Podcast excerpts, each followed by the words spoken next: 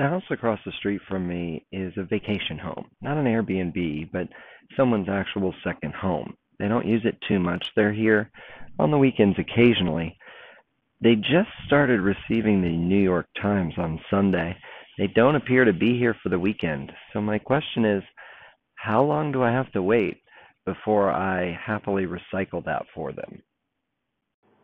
In the world of news, um, I think by the end of the day, if they haven't grabbed it, you're allowed to grab that paper because really the next day, that is uh, obsolete information. Unless it's the Sunday New York Times. And then I think maybe you got to give them a full 24 hours just because it's a special day. It was the Sunday New York Times, and it was gone before a full 24 hours had come by. In fact, the recycling man didn't even get a chance to pick it up. Some other news scavenger had grabbed it first. Hey, I'm Josh, and this is the Monday edition of Joshing Around. On today's show, I want to talk about how my dog has just started drinking out of the toilet, talk about the strain of the week, and maybe we'll get into all of the cars I've had. Stay tuned for a great week and a great show as we all start joshing around. It's a rainy day in Florida, and I'll tell you, I don't mind getting soaked. I don't mind when it's pouring and I'm just drenched, all my clothes are wet. What I do not like is when one tiny drop of water hits just the crown of my head, whether I'm walking under a roof, an overhanging portico, and just bloop. Oh, it hits me right there and then just somehow finds its way down my scalp and onto my neck. Hey, Joshing Around, it's artist Hefe. I, it's Motivational Monday on my show. I was wondering if you can call in um, and give us some motivation. I know it's rainy there where you are, so uh, hopefully you can give us some motivation and be some motivation into people who are listening to your station as well. All right, be blessed. Hope to hear from you soon. Artist Hefe, thanks for your call. I want you to know I'm motivated on a Monday. I'm at my desk. I've got my mojo up. I've already called 95 people, spoke to 15 of them, wondering when they plan on moving.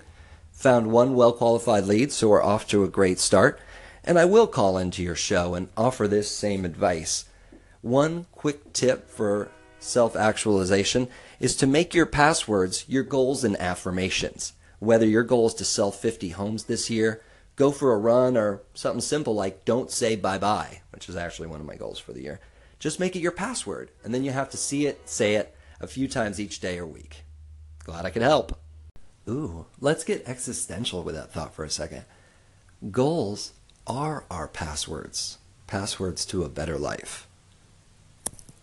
I don't know if I'm quoting The Secret or not because I bought it and didn't read it. With all the automation and self driving cars, we seem to be moving away from the American car culture of the last century. It was near and dear to my heart, starting at 16 when I was given the keys to that 1980 Monte Carlo. I loved the freedom of the open road. After I drove that car into the ground, nothing but rust and dust, I got a 1979 Chrysler Cordoba. I only drove that for a few weeks before it got totaled when another driver decided that their red light wasn't going to turn green and they should just go.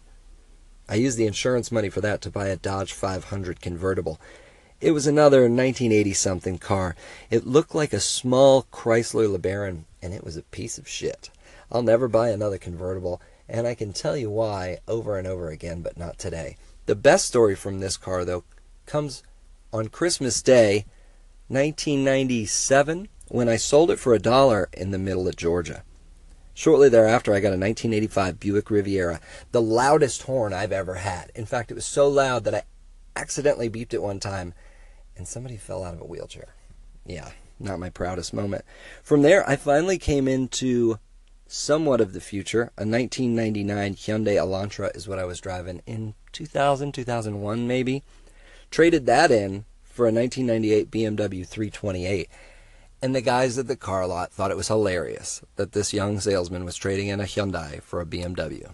Way to go, buddy traded that BMW in for another one, a 2001 BMW 530. I thought I needed a nice classy 5 Series because I was late in my 20s. Felt like I was getting older at the time.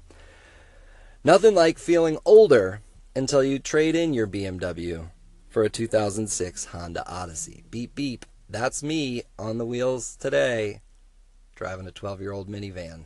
taking the kids here, there, and everywhere. Yep. Hey, BMW, I'll see you soon. Do you have a favorite car? That's great. Keep it to yourself. I want to hear about your worst car. Which one left you on the side of the road? Which one did you not want to be seen with in public? And which car would you never, ever buy under any circumstances again? Give me a call. Let's hear more. All right, now it is time for Strain of the Week. Not brought to you by anybody, but I do use Leafly.com for all of my information. Strain of the Week is GSC, formerly known as Girl Scout Cookies. They probably changed the name because they knew what they were doing was wrong. This is a hybrid of OG Kush and Durban Poison, a sativa heavy hybrid. So far, so good. My favorite review right at the top comes from Kim Davis 3. It's a little old, but she says, For me, mostly a head high, makes me talkative, happy, goofy, and generally in good spirits. I could still focus on tasks, as long as they weren't too complicated. Kim, that goes for me too. I don't like complicated tasks. It doesn't matter what I'm on. With that in mind, the actual Girl Scout cookie season is upon us. Mmm, Girl Scout cookies, thin mints, peanut butter patties, lemonades, thanks a lots, caramel delights, aka Samoas, peanut butter sandwiches, even gluten free trios. Do you have a favorite? We should have a link available next week to have Girl Scout cookies sent straight to your door. Not GSC, mind you. We're not that type of show. Yet. So it happened early in the morning. The baby saw it firsthand. The dog, who's not used to doing this, not known to anyways, went right up to the toilet and just started lapping it up. Problem being, we'd taught the boy to not flush the toilet in the night so as to not wake the baby. So she probably got a tangy taste in her mouth. Sorry, dog. Well, it seems you can teach old dogs new tricks. I only wish I didn't know anything about it. So that's great. We've had a productive day. We said what we were going to tell you. We told you. Now we're telling you we told you, right? That's what they teach in public speaking in case you're ever going to take a class. You've graduated. Congratulations. Yeah, that's it. We talked about strains. We talked about my cars. The dog drank out. Ugh, we don't need to go through that again. We had a call in. Artist Hefe, thanks for the motivation. Smooth Bear, keep it up. And I'll see you guys next time when, you know, that stuff.